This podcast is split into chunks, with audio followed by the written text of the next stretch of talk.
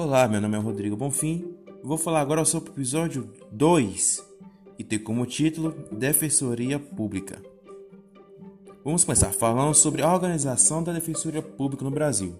Sabemos que a Constituição de 1988 determina que o Estado deve prestar assistência jurídica integral e gratuita aos que comprovarem insuficiência de recurso. O artigo 5 inciso 74, o artigo 134 do. Desse modo, é direito de todo cidadão sem condições de pagar um advogado que o Estado lhe indique uma pessoa habilitada a providenciar sua orientação jurídica, bem como a defesa dos seus direitos perante o judiciário ou fora dele. Apesar de ser uma instituição una e indivisível, a Defensoria Pública organiza-se em três ramos: Defensoria Pública da União, Defensoria Pública do Direito Federal e dos Territórios e da Defensoria Pública dos Estados. A Lei Complementar número 80, de 12 de janeiro de 1994, organiza-se a Defensoria Pública da União, a Defensoria Pública do Distrito Federal e dos Territórios, e ainda estabelece normas gerais para a organização das defensorias públicas do Estado. De acordo com essa lei, a Defensoria Pública da União deve atuar junto à Justiça Federal, Justiça do Trabalho, a Justiça Eleitoral e Justiça Militar. E a Defensoria Pública do Distrito Federal e Territórios e a Defensoria Pública dos Estados deve atuar perante a Justiça Comum.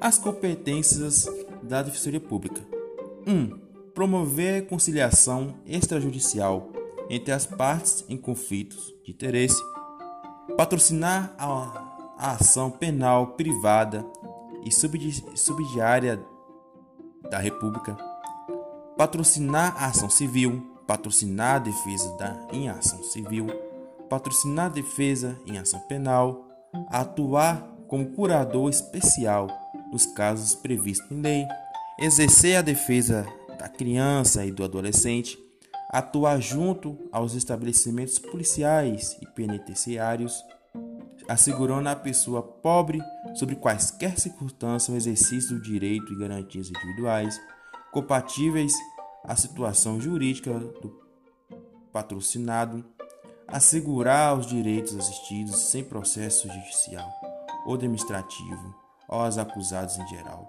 ou contraditório em ampla defesa. Também atuar junto aos juizados especiais civis e criminais. E por último, patrocinar os direitos e interesses do consumidor necessitado e lesado. E por fim, vamos falar agora sobre garantias e vedações aos membros da Defensoria Pública. No inciso 1 do artigo 134, contém algumas previsões a respeito das garantias e previsões ao membro. A primeira é a inamovibilidade, que se refere ao privilégio dos membros da Defensoria Pública, os defensores públicos, de não serem removidos compulsoriamente, compulsoriamente de suas respectivas unidades, de suas comarcas de atuação.